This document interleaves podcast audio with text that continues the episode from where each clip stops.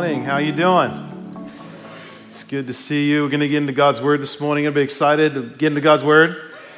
Awesome. Let's see if some pages turning. Grab those Bibles. Turn to John, uh, Book of John. You're going to go past the middle of the Bible. Keep going. Get to John.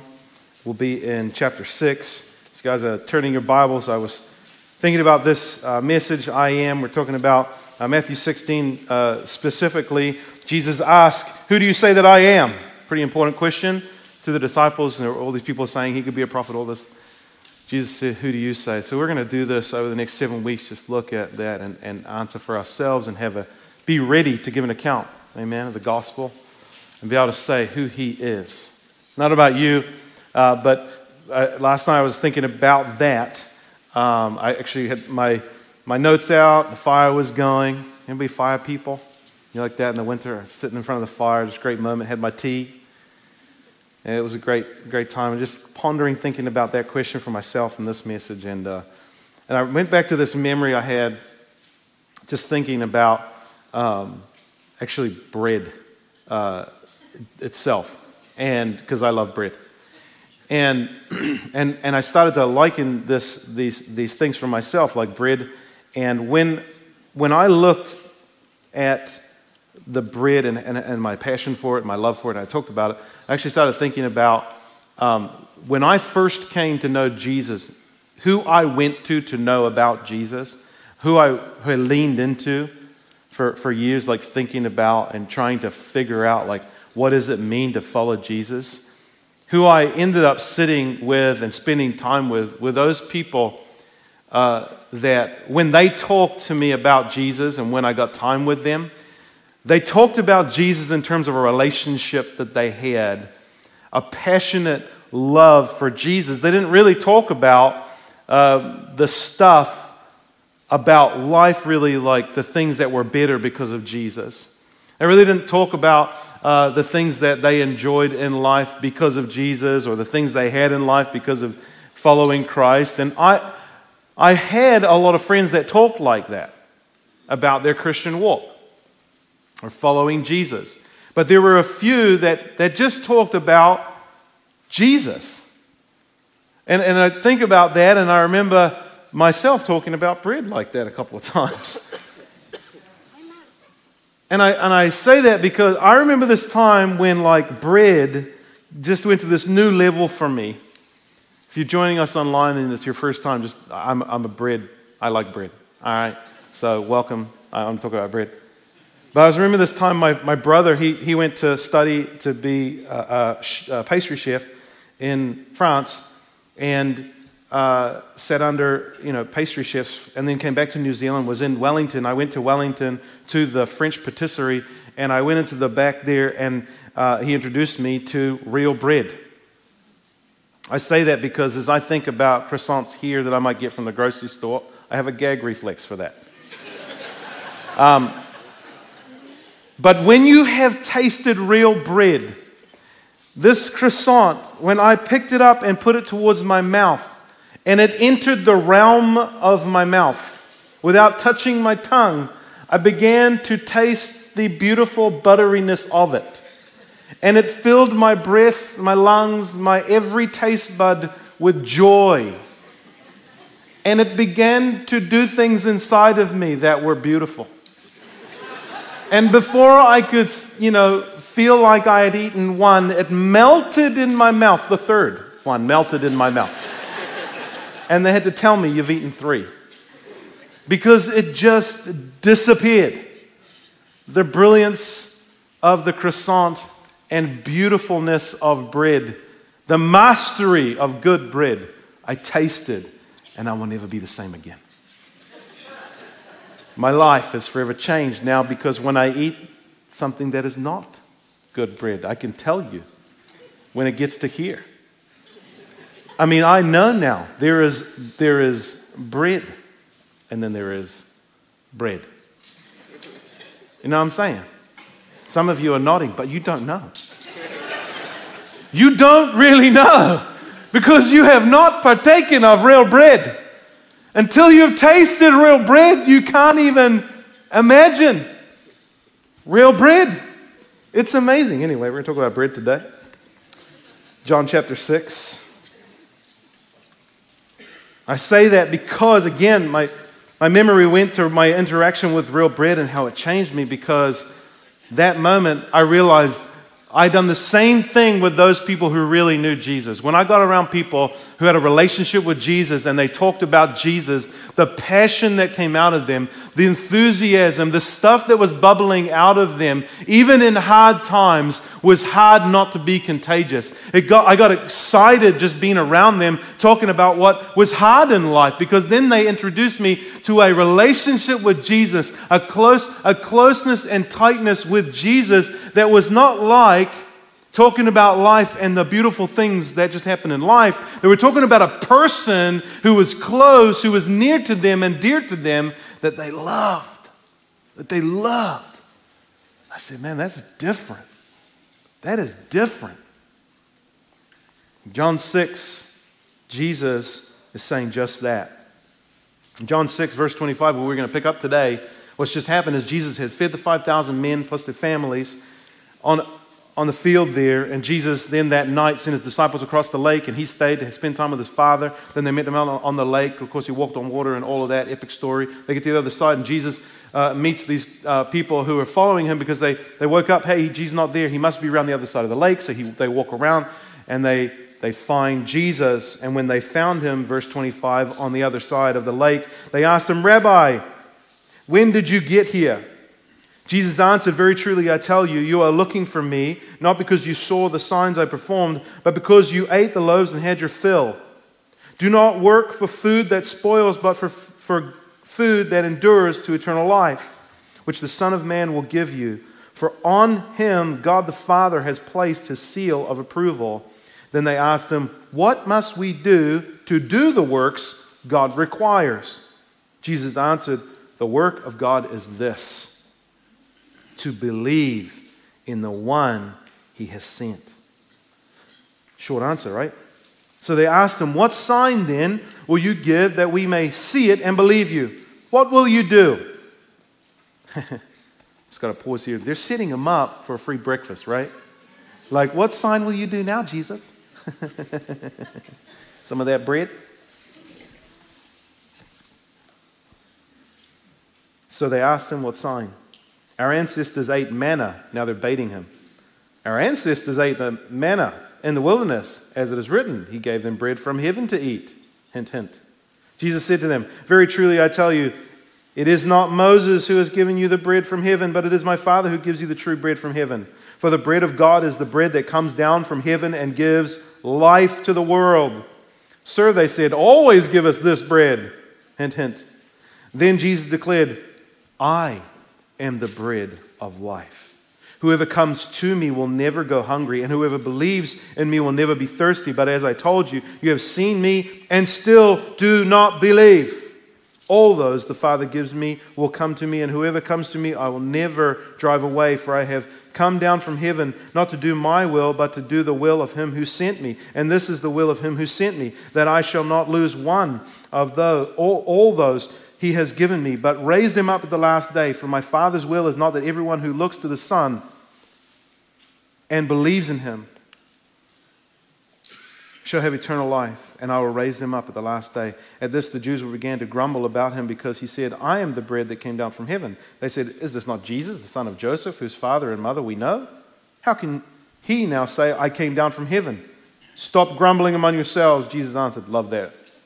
No one can come to me unless the Father who sent me draws them, and I will raise them up at the last day. It is written in the prophets, they will all be taught by God. Everyone who has heard the Father and learned, sorry for me going fast, but there's a lot here. I'm going to go all the way through. From him comes to me. No one has seen the Father except the one who is from God. Only he has seen the Father. Very truly, I tell you, the one who believes has eternal life. Who does? The one who believes. Verse 48 I am the bread of life. Your ancestors ate the manna in wilderness, but they died. Say died. Just so we know we get it. But here's the bread that comes down from heaven, which anyone may eat and not die. I am the living bread that came down from heaven. Whoever eats the bread will live forever. This bread is my flesh, which I will give for the life of the world. When the Jews began to argue sharply among themselves, How can this man give us his flesh to eat? Jesus said to them, Very truly I tell you, unless you eat the flesh of the Son of Man and drink his blood, you have no life in you. Whoever eats my flesh and drinks my blood has eternal life, and I'll raise him up at the last day. For my flesh is real food, and my blood is real drink. Whoever eats my flesh and drinks my blood remains in me, and I in them. Just as the living Father sent me, and I live because of the Father, so the one who feeds on me will live because of me. This is the bread that came down from heaven. Your ancestors ate manna and died. But whoever feeds on this bread will live forever. He said this while teaching in the synagogue at Capernaum. When many of the disciples heard it, they said, This is hard. This is a hard saying. Who can listen to it? But Jesus, knowing in himself the disciples were grumbling about this, said to them, Do you take offense at this? Then what if you were to see the Son of Man ascending to where he was before? It is the Spirit who gives life, the flesh is no help at all. The words that I have spoken to you are the Spirit and life. But there are some of you who do not believe. For Jesus knew from the beginning who those were who did not believe and who it was who would betray him. And he said, This is why I told you that no one can come to me unless it is granted him by the Father. Verse 66. It all turns. After this, many of the disciples turned back and no longer walked with him. So Jesus said to the twelve, Do you want to go away as well? Simon Peter answered him, Lord, to whom shall we go? You have the words of eternal life, and we have believed and have come to know that you are the Holy One of God. Let's pray. Father God, we look to you today. Holy Spirit, asking that you would, in this time, reveal to us again afresh who you are, what you desire for us to receive from this word. Move us to change, shift us in this time, Holy Spirit, to grasp, to know, to move in faith towards understanding who you really are. I pray and ask in Jesus' name. Amen. So they, they encounter Jesus after being fed, and they come to him and they look for a miracle again. And Jesus comes right out, does not answer their question that they ask him, and he says, Very truly, I tell you, you're looking for me not because you saw the signs I performed, but because you ate the loaves and had your fill. In other words, you're hungry. You're hungry. If there is one thing you catch today, let it be this statement Jesus makes to these people who Jesus had compassion on and fed just one day before. He said this You came because I fed you. And so I would pose with that statement for us to ask this question Why do we come to Him? Why do we come to Him? They just got free food the day before in the feeding of the 5,000, and you might say, why is that such a big deal? It's a big deal. Obviously, it's a miracle. But why is it a big, big deal? The big, big deal is because in that day, 85% of your income went to food. 85, can you imagine? I mean, I know how it is. I got eight boys. But I mean, if you had that, imagine, right? I mean, that's a lot. That's a lot of money. It's a lot of the expense. It's a lot of the work that you put in the day going towards food. Something that you don't hold in your hand after the day's gone, right? If you eat it, it goes in and you don't have anything to show for it at the end of the day.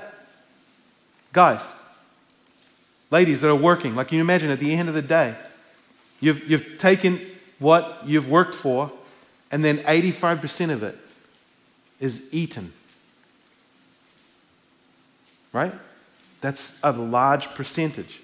And so you can imagine the people that are there that are coming around to talk to Jesus, you just bankrolled 5,000 families a whole, for a whole day.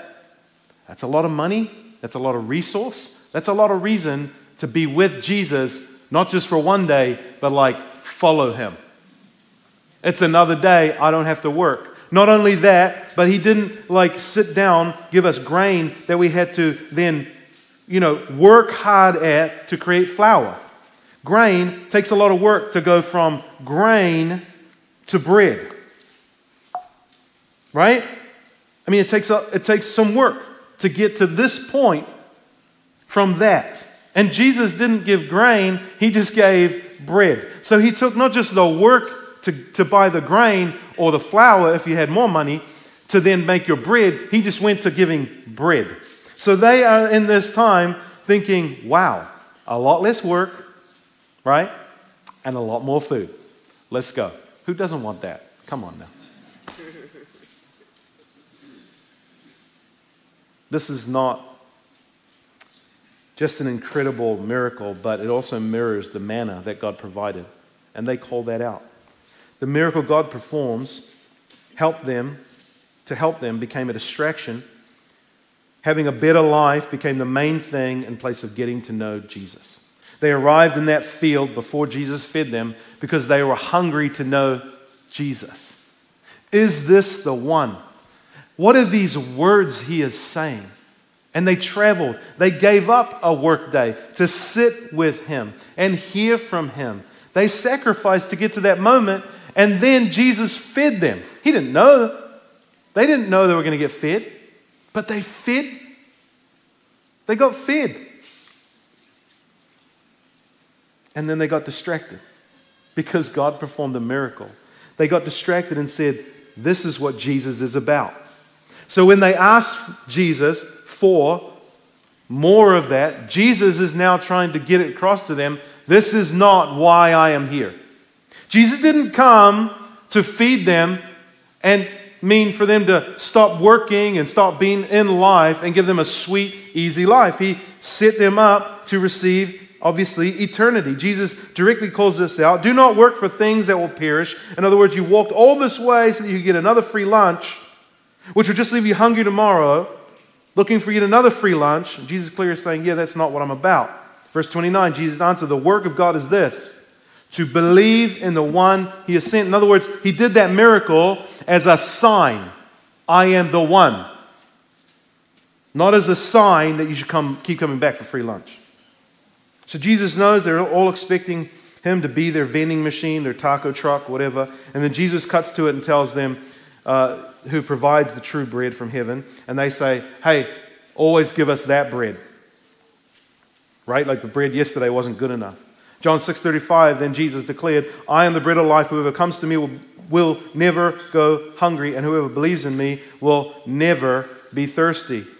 He says, "I am the bread of life." And so for us today, this is an important statement for us to look at, I think, and contemplate and ask ourselves, right? What does that mean to me? Do I know him? The genius of Jesus using bread, there's so many reasons, but for time's sake, I'm just going to look at the three that I think are the, the most obvious for me looking at this uh, that align with the idea of bread, and that is one, he sustains me. Bread was used for sustenance. Two, he fills me, it fills you up. Three, he is changing me, and we'll get to that, what it changes you. Now, bread was known as the essential to life thing, the thing on your, on your plate, on your table that was for biology. It need, it's there for sustenance. The grain is needed for us to be sustained. It's a basic necessity. So Jesus uses that basic necessity that people look at for bread, as bread, to digest, pun intended, uh, the very idea that, that was too big for them to grasp at that moment, that the greatness of I am, the very goodness and sustenance and nutrient for life itself, is standing right in front of them. So the first thing is sustain. Where do I get sustained from? Well, the end of the sentence is I am the bread of life. That word life does not mean life bio, biology of life. It actually means zoe, life, translated zoe. John 1 1 uses the same word to describe life, and Jesus himself goes like this In the beginning was the Word, and the Word was God, with God, and the Word was God, and He was in the beginning with God. All things were made through Him, and without Him was not anything made that was made. In Him was life, and life was the light of men, meaning it was something that could go from external to internal. It was the life and the light of men. It could come into man, could sustain man. That life, Zoe life, means eternal, means spiritual life. So when Jesus is talking about life and what life provides, what provided by Jesus, he is not ter- talking about our bio life, our biological, like the life we're going to walk out here on earth. He's talking about our spiritual, eternal life. So when he says, I am the bread, I am the bread of life, right? He is saying right here that I am what will sustain your spiritual life, not necessarily your biological. And that's a change, like I said, from what I went through with discipleship and who I leaned into. Many people would talk to me about what it does to change your life, to walk with Jesus. And they would start wo- working on me, like, hey, you should do this, you should do that, you should change this in your life. But what I came to realize was it actually goes the other way around. When I get to know Jesus and know Him, that He provides my Zoe, my eternal, indwelling, eternal spiritual life, then my insides begin to testify with the kingdom of God and want to align with the kingdom of God. So my change starts on the inside. And so, those people who were cha- helping change my life by discipling me were introducing me to more of Jesus and to the person of Jesus, and their passion in their life that was overflowing overflowed onto me. I wanted more of Jesus, and thus my life, bio life, changed. You with me, church? It's an important distinction. Really, the one that Jesus was hoping for them to catch is huge because the nutritional understanding of the time was as much as, as this that the bread would supply you with the necessary nutrients, healthy nutrients. And so when Jesus was talking about this, you can imagine they're thinking, oh, he must be talking about some incredible new, holy, amazing grain. It's like the 28 grain bread. It's like the, it has its own shelf, right? Like it, it doesn't want to be contaminated with the one grain bread. It's like ridiculous bread, right? $20 a loaf bread. You don't go hungry after you eat it. But Jesus isn't talking about a grain. He's getting to this point to go deeper. That you don't have to work to create what I'm giving you. You won't have to toil anymore. You don't have to work or strain anymore to break it down to flour anymore. Because what I'm offering you, and what did they ask? What work, what sign do we have to do? What, what work do we have to do? There must be something that we have to do to get this bread. But Jesus being the bread of life, not saying, hey, I'm the grain of life He's saying, I'm the bread of life. He's saying, I've done it all for you. All you have to do is believe in me. You don't have to believe in me, then work hard to get to the bread, the thing that will sustain you. No, I am that which will sustain you. I've done the work for you.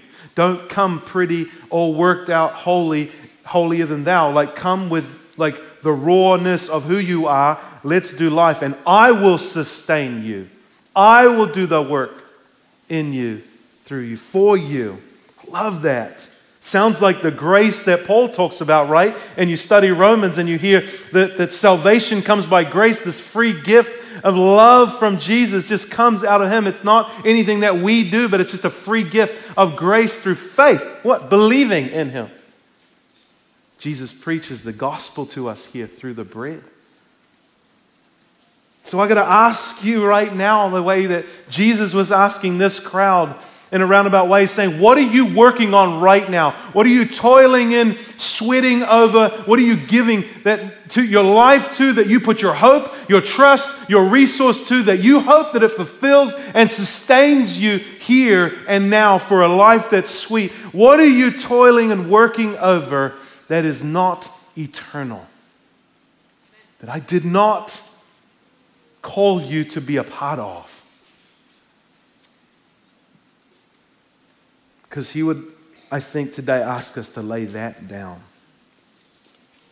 in place of what He has gifted us, which is His life. The significant thing here is that as we look to God to be our sustenance, it also fulfills us. It fills us the same way bread fills us when we eat it. The work that needs to be done, believe in Jesus Christ, the Son of God, who gave his life for you, is what he said. It shouldn't be hard sell, but for some reason it, it is really hard for us to get this. Because it often means moving away from that thing that fulfills me physically, right? And moving towards the thing that satisfies me spiritually. And we all know that the spiritual cravings are, are a lot quieter than the physical ones, right? All this bread talk right now, my physical cravings are going nuts. I'm going to need pizza for lunch. Verse 63 it is the Spirit who gives life. The flesh is no help at all. The words that I have spoken to you are spirit and life. Zoe. Eternal. So, just the words that I can give you bring life and sustenance to you. Just my words, not, not to mention my presence that can be in you, filling you, sustaining you, making you feel fulfilled. His word and all that He is fulfills something that you and I were created with a space for, that only He can fill. And so as we go out and do things physically, they fill us, fulfill us for a moment, and then it passes and we're hungry again, is what that Jesus is saying. And so he's saying, turn your eyes from that physical thing. Look to me, because I can sustain you. I can give you this feeling that we all want, and it will last. The hardest part, though, is as we put our trust in him and belief in him the bread begins to change us. I'm not just talking about my figure, all right? It changes us because it becomes a part of us. You are what you eat. And so as I partake of grain and, and it fills me, it begins to change me from the inside out. And that's not easy because no one throws their hand up for change. As Jesus calls to change in this passage, he actually begins to clear the room.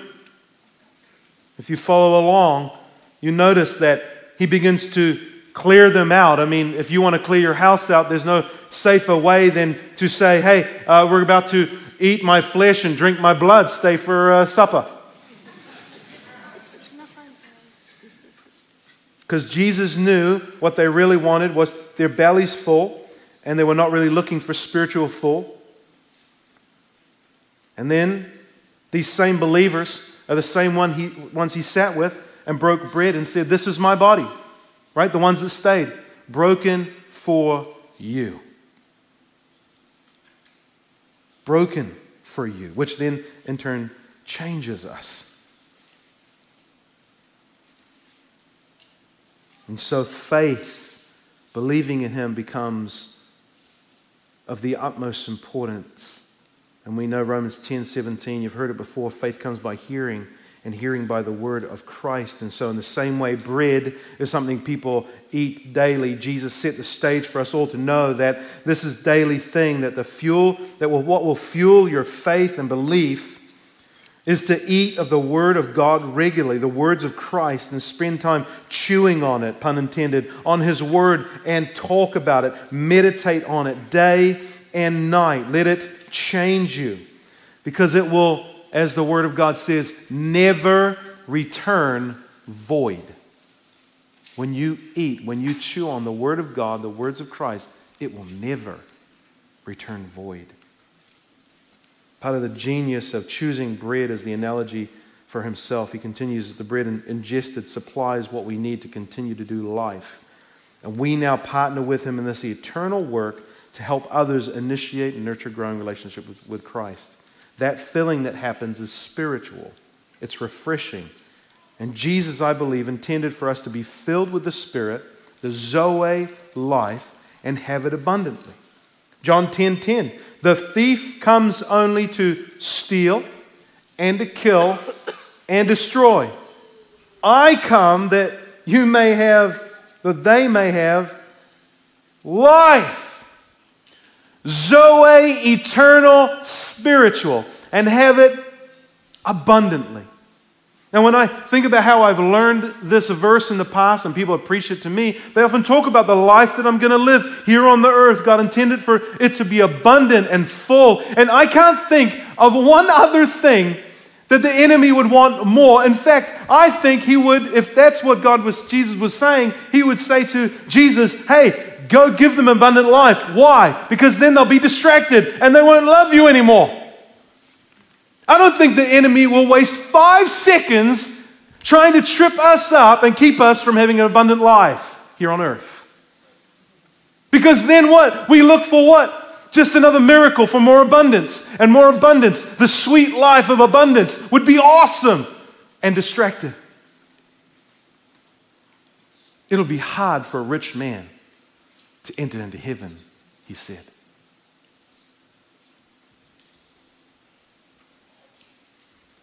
The enemy's not wasting time trying to distract us from the abundant life because Jesus didn't want that for us. He wanted us to have Zoe, life, abundant, meaning overflowing. The life that you get from Jesus, the joy, the life, the, the sense of purpose, the fi- sense of fulfillment spiritually, the sense of, man, life is changing and this is awesome. That joy that comes out of experiencing the life of Jesus pouring into you. He wants that for you because He knows once you have that, you're going to talk about it. Like Bryce talks about bread. You're not going to be able to shut up about spiritual life. Your eternal perspective will shift when you taste the real Jesus personally, when you connect with Jesus for the first time. It will change your life. I read this verse and it begins to paint a picture in my mind of the things that are in my life, again, that are distracting me that I've picked up that will only end in destruction that do not sustain me, that were never intended for me to really carry because they don't feed my spiritual soul. And so I begin to think that, God, there's something in my life right now. And if there is anything, search me and know my heart, oh God. Help me to see it, to know it, to talk about it with you, God, and let's, let's lay it to rest here because I want to be about the things that you're about. Anybody else here in the room? So I want to just go through this list, and I want you to think about this thing that is not eternal. And I want to just put, I'll just put bread in place of this. Whatever this thing that's flesh, that's not necessary for you to be striving, working hard, sweating towards because you thought it was going to fill you, you thought it was going to be pleasure and hopeful. But this is, you may have thought, the answer. The truth is, but only for a little while. This is the help, but only for a moment. This is the best that you can come up with. This is you providing, but it will be, never be enough. That thing, whatever it is, the flesh thing that we look for, and we may be even asking God for, will never sustain you. It will never be enough. But here we see the difference between the crowd and Peter. Beautiful Peter. In verse 69, when the Lord says, Will you go too? Will you turn away? He says, Lord, to whom shall we go? To whom shall we go? You have the words of eternal life, and we we believed and have come to know that you are the Holy One of God. You're it. You're where it ends for me. This is it. There's nowhere else I want to be than in your presence, than with you, receiving from you, God, being filled by you, being sustained by you, being changed by you, Jesus. This is what life is all about. There's nothing more in life. The sweet life, that's not what I want, Jesus. On you. All I need is you. All I want is you, Jesus. Is that our heart cry today? I think for us to shift, God needs room. Some of you got to make room. That means laying down something else that you're looking to fill that void. Something that is not eternal that you thought would give you life. Jesus wants that space in your life to be able to show up for you and be the life for you, to fill that thing. And so, God, we ask that whatever that is in our heart today, as we come before you, we lay it down and say, Have it today. We no longer want to look to that thing, whatever it is, God. We want to take our eyes, we don't want to be distracted. And we want to look to you and be in awe of you, Jesus, which we are today. We're in awe of who you are, the great I am. Would you fill us today afresh and move us away from that distraction to be filled, to be sustained, and be changed? In Jesus' name. Would you stand and worship?